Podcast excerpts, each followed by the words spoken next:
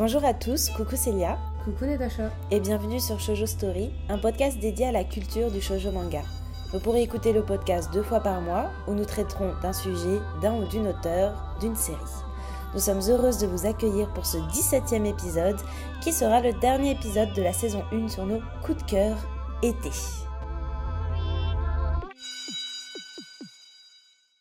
Aujourd'hui, nous avons décidé de finir notre saison en beauté avec nos coups de cœur de l'été 2022. Il y aura du thriller, du drame, de l'amour, de l'amitié, quelques beaux films d'animation pour vos soirées d'été. Voici nos dernières pépites. Alors cette fois-ci, pas de blabla, rentrons dans le vif du sujet. Pour cet été, j'ai décidé de vous faire une petite sélection dépaysantes avec un animé, un film et un manga. On commence sans plus attendre avec un grand classique du drame, Anohana. Je pense que beaucoup d'entre vous ont également découvert cette œuvre grâce à l'animé de 2011, puis au film d'animation de 2013. Cette série avait beaucoup fait parler d'elle, et il y a de quoi. L'histoire est bouleversante et c'est une véritable ode à l'amitié. Nous y suivons l'histoire d'un groupe d'amis, Jinta, Meiko, Naruko, Atutsumu, Shiriko, Popo et Menma. Jusqu'au jour où survint un tragique accident qui coûtera la vie de la jeune héroïne. Les années passent et le groupe finit par se séparer, chacun continuant de vivre sa vie de son côté. Pourtant, Menma, du coup cette héroïne, est toujours là. Enfin, pas vraiment. Jinta, lui, peut encore voir son fantôme et communiquer avec elle. Il est d'ailleurs le seul à avoir cette capacité-là et il est bien décidé à aider son ami à reposer en paix. Mais pour cela, il doit réussir à reformer le groupe avec ses anciens amis d'enfance. Si vous n'aimez pas le drama et sortir des mouchoirs, vous pouvez passer cette recommandation. Toutefois, si vous êtes à la recherche d'émotions et d'une belle histoire touchante, je vous la recommande à 100%. J'ai beaucoup aimé la construction des personnages car je trouve qu'il est facile de se retrouver dans chacun d'entre eux. On comprend facilement leur peine, leur colère et on a envie de tous les aider. On peut également qu'imaginer la détresse que doit ressentir Nenma et à quel point il doit être difficile pour elle de se sentir tellement désemparée de ne pouvoir rien faire pour aider ses amis qui comptent tant pour elle. Habituellement, je ne suis pas forcément une grande fan des histoires qui font pleurer car j'ai toujours peur que ça tombe dans des clichés barbants. Mais ici, au contraire, c'est plein de poésie et porteur de beaux messages, comme par exemple le fait de demander pardon, la perte d'un être cher, apprendre à vivre avec le deuil, l'amitié évidemment, l'amour, etc. De plus, vous allez rapidement devenir accro à la musique de l'opening et de l'ending, je vous le garantis. Pour ceux et celles que ça intéresse, il existe également un manga en trois volumes qui est édité chez Panini depuis 2016 et qui est sublime. Et comme je l'ai dit au début, il y a aussi un film d'animation qui date de 2013 et qui retrace les éléments de l'animé, mais d'un autre point de vue. Donc c'est intéressant de le voir après avoir lu le, manga ou d'avoir vu en tout cas euh, l'animé. Merci Natacha pour cette recommandation. De rien Célia. Deuxième recommandation avec une, euh, une recommandation cette fois-ci 100% été. Donc, elle nous a été donnée par Francisco Terra, qui est l'auteur de Maldito, et qui a d'ailleurs édité son premier manga le mois dernier. Euh, vous pouvez d'ailleurs retrouver sur sa page Instagram toutes les infos et sur son site internet où vous pouvez acheter le premier tome. Ça y est, il est sorti. C'est ça, enfin. Bravo. Et Mermaid Saga, c'est un manga de Rumiko Takahashi qui est écrit entre 1984 et 1994. Ça va faire donc l'objet de cette petite revue. Parce qu'il a mangé la chair d'une sirène, Yuta est devenu immortel. Depuis des siècles, il traverse le Japon à la recherche d'une de ces femmes poissons, qui pourra enfin lui permettre de vieillir. Mais ces créatures envoûtantes sont aussi belles que dangereuses, et c'est dans le sang et les sacrifices qu'il va les retrouver.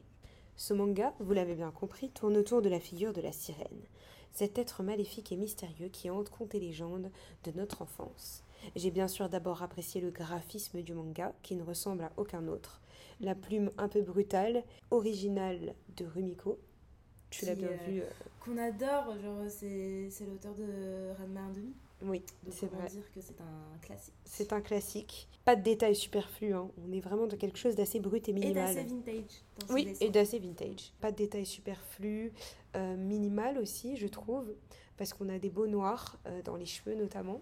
Et c'est aussi ce que j'apprécie. Ça change vraiment de ce qu'on a l'habitude de voir chez les mangaka.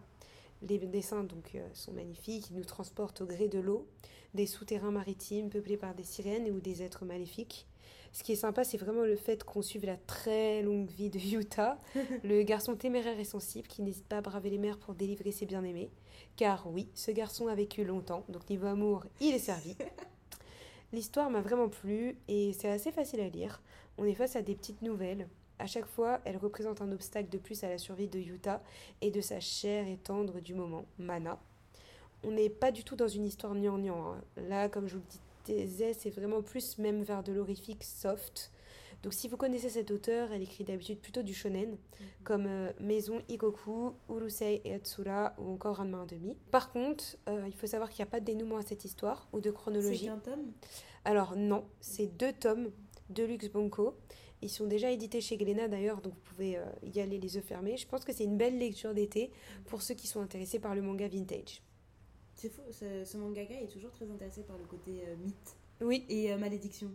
Voilà, donc c'est ses sujets de prédilection et ça recommence. Enfin, du coup, c'est une des jeunesses de son travail. Et euh, franchement, les. Et qui vient du coup de sortir en France. Voilà, qui a été réédité, c'est ça. Parce que euh, même Francisco nous en, passait, euh, nous en parlait, pardon, et lui, il connaissait l'histoire. c'est ça, depuis super longtemps. Bien jeune, donc, un très beau manga et euh, les couvertures sont d'ailleurs magnifiques de l'édition Bunko. Hein. vous pouvez aller les feuilleter en librairie, c'est très très joli. On passe aux recommandations pour ceux et celles qui ne veulent pas s'ennuyer. On commence avec Dans le sens du vent de Irie Aki. Kei n'a rien d'un adolescent de 17 ans ordinaire. Jeune détective, il est doté d'un étrange pouvoir familial lui permettant de communiquer avec les appareils électroniques et notamment les voitures. Alors qu'il vit en Islande avec son grand-père, un homme vient lui annoncer que son oncle et sa tante ont été assassinés par soi-disant son jeune frère. N'y croyant rien, il décide de partir à la recherche de Kay afin de mener son enquête. Donc là, on est typiquement dans euh, le dépaysement parce qu'on est en voyage, on est en Islande, on part loin du Japon et des, paysages dont on a l'habitude de voir dans les, mangas. C'est vraiment un manga d'aventure, de découverte d'un nouveau pays, de sa culture. On apprend énormément de choses sur, euh, sur, euh, sur l'Islande. On en apprend plus sur sa faune, sur sa flore, sur sa nourriture. Et j'ai beaucoup apprécié ce côté aussi enquête qui nous donne un petit aspect de thriller qui est très appréciable et qui s'accentue aussi au fil des tomes. Les dessins sont sublimes et originaux. Euh, c'est typiquement par contre un shonen, mais qui lie aussi le fantastique, euh, avec notamment cette idée de magie entre, entre notre personnage principal qui peut parler avec sa voiture et communiquer avec elle. C'est une vraie bouffée d'air frais des personnages hauts en couleur, pleins de charme. Le cara design euh, sont sublimes, surtout pour certains personnages, je pense notamment au frère du coup de notre héros, euh, qui saura plaire aux fans des mangas vintage parce qu'il a ce côté très androgyne avec des grands yeux, des grands cils. Donc euh, je pense que ce personnage-là te plaira bien. J'espère qu'on le verra plus dans, dans, les autres tomes. Et voilà, pour moi c'était vraiment une très belle découverte. J'en suis au deuxième tome et j'ai hâte euh, d'avoir euh, toute la collection parce que je trouve qu'il dénote totalement de, des mangas que j'ai pu lire jusqu'à présent. Et c'est très rare de lire un manga qui se passe dans un pays étranger et qui t'expose vraiment, euh, qui te montre un pays autre que le Japon. Alors, vu que là, tu étais dans le polar, oui.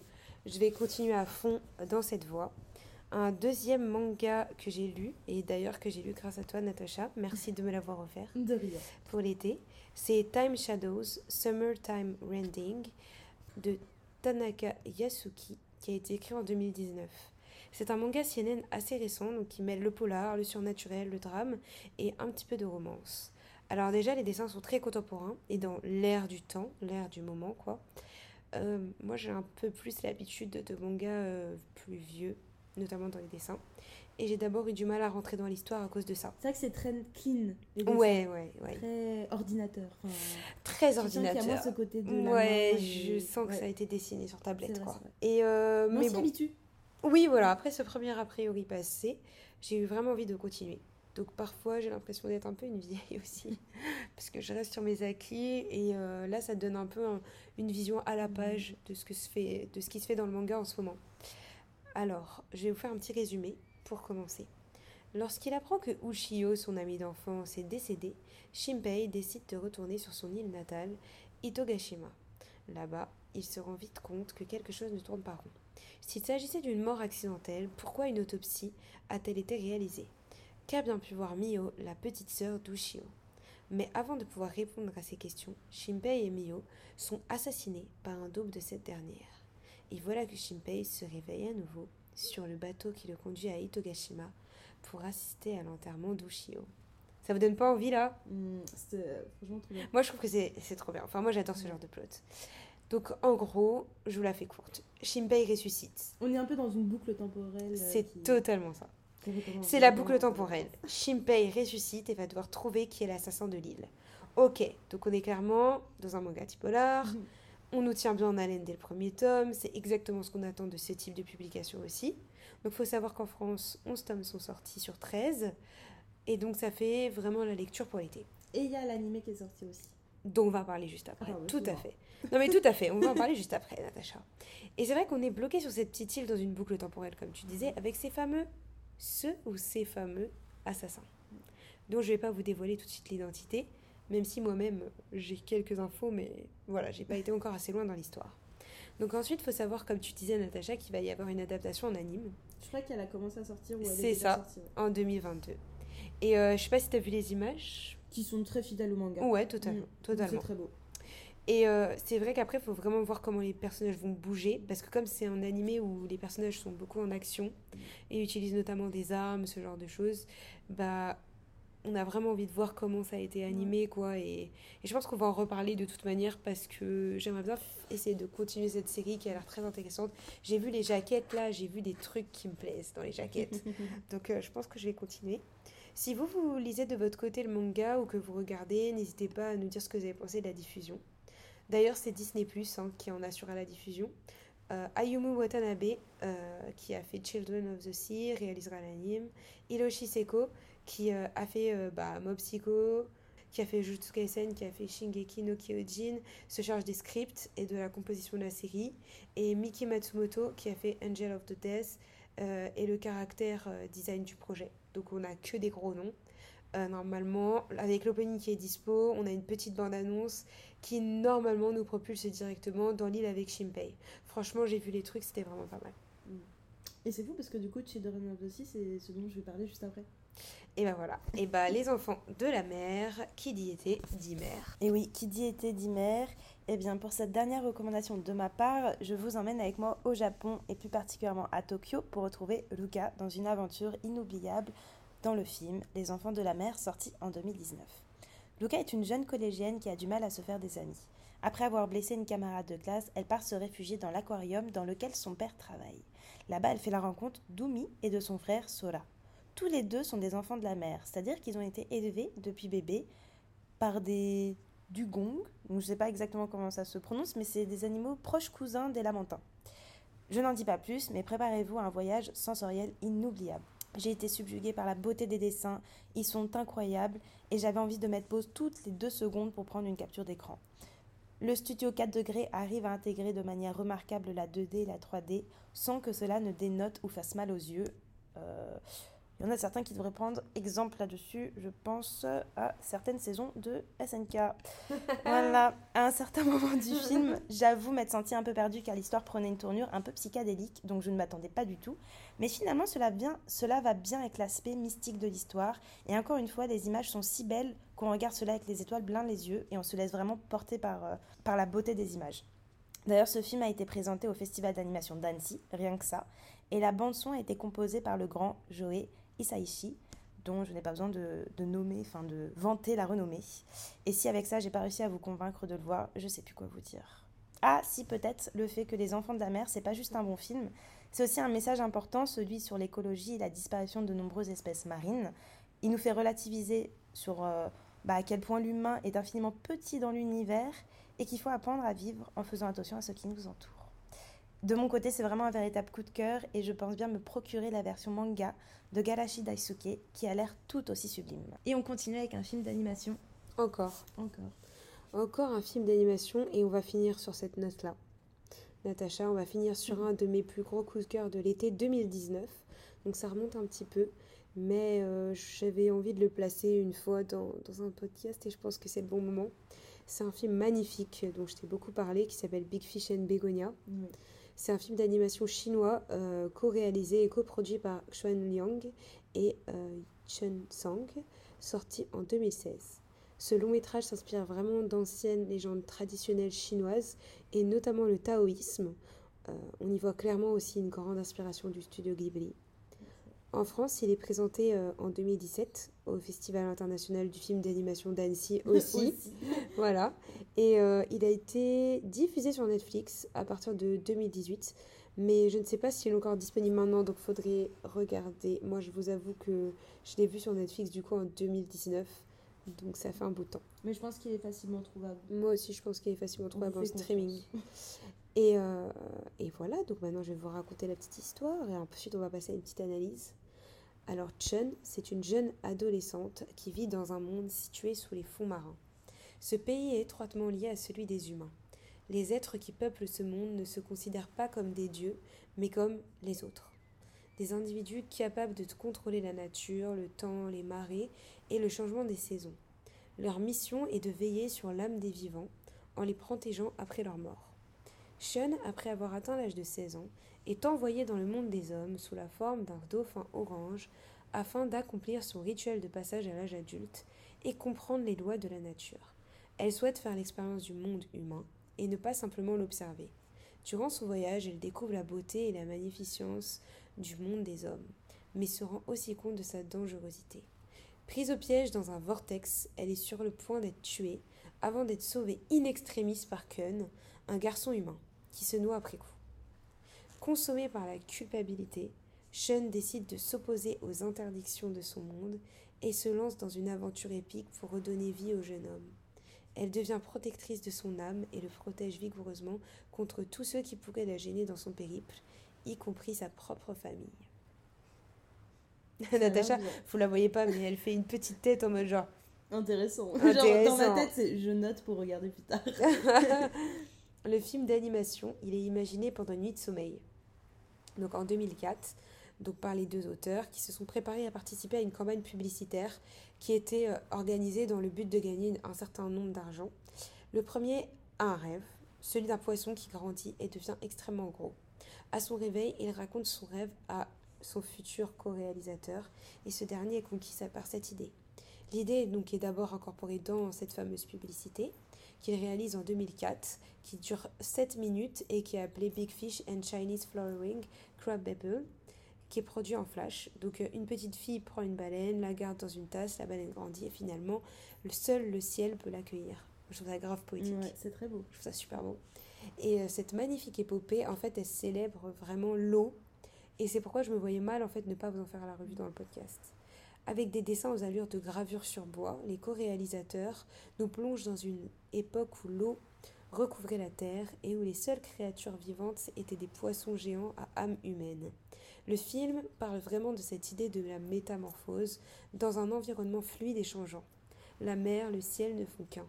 La frontière entre la vie humaine et l'océan s'efface pour mettre au premier plan une romance entre deux adolescents sous fond de magie chinoise dans un univers totalement imagé et alternatif on comprend aussi que les auteurs nous parlent autant de métamorphose physique, mais aussi de transition vers l'âge adulte, vers un autre possible.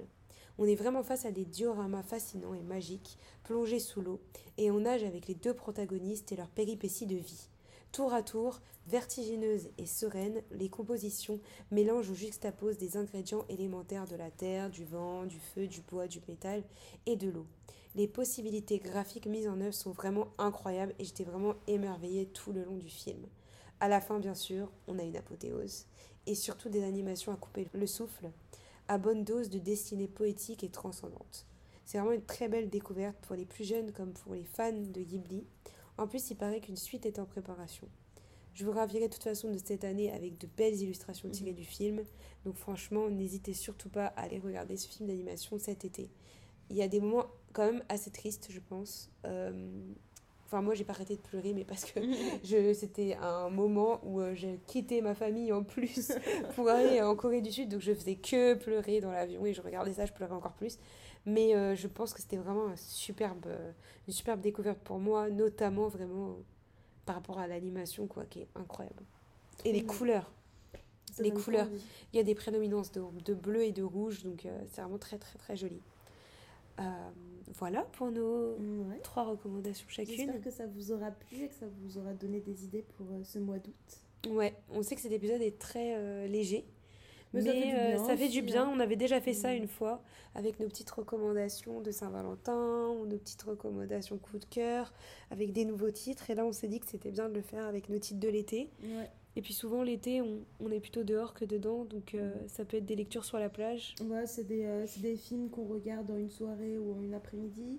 C'est des séries de mangas qui sont pas très longues et on peut lire les premiers tomes comme ça facilement. Donc donc c'est l'idéal, ouais, entre entre deux voyages, entre deux sorties entre amis. Ouais, exactement. De, balades. Et merci à tous surtout de nous avoir écoutés pendant cette première année de Shoujo Stories. Ouais, merci beaucoup pour votre soutien. Et puis bah à la prochaine. Bah oui, mais la prochaine Natacha. C'est pas tout de suite. C'est pas tout de suite. On fait une petite pause pour le mois euh, d'août et on se retrouve du coup pour la saison 2 de Shoujo Story. Et comme on vous l'a dit dans l'épisode précédent, il y aura quelques changements dans notre contenu, mais on espère que ça vous plaira toujours tout autant. Tout à fait. On va essayer un peu de, s'ouvrir encore à plus de genres. Mais euh, en tout cas, la nouvelle saison euh, commencera le 15 septembre 2022, comme la saison 1. Et on va changer un petit peu la DA, la charte graphique. Vous allez voir, on vous prépare de très jolies choses. Et euh, on recommencera avec deux épisodes par mois, un à deux épisodes par mois. tout dépend bah, aussi de ce qu'on vous propose, parce que comme vous savez, on travaille beaucoup pour les épisodes, donc on essaye de faire des choses complètes. Voilà. Et bah, merci beaucoup pour votre soutien. On vous retrouve sur notre page Instagram Cholo Story. Et n'hésitez pas à partager ce podcast et à faire parler de Shoujo Story pour le reste de l'été. Ciao À la prochaine L'intro et l'outro de ce podcast ont été réalisés par Passif Agressif. Merci d'avoir écouté cet épisode, n'hésitez pas à le partager et à nous suivre sur Instagram Shoujo Story. Retrouvez les épisodes sur toutes les plateformes ainsi que sur YouTube gratuitement. Portez-vous bien et à la prochaine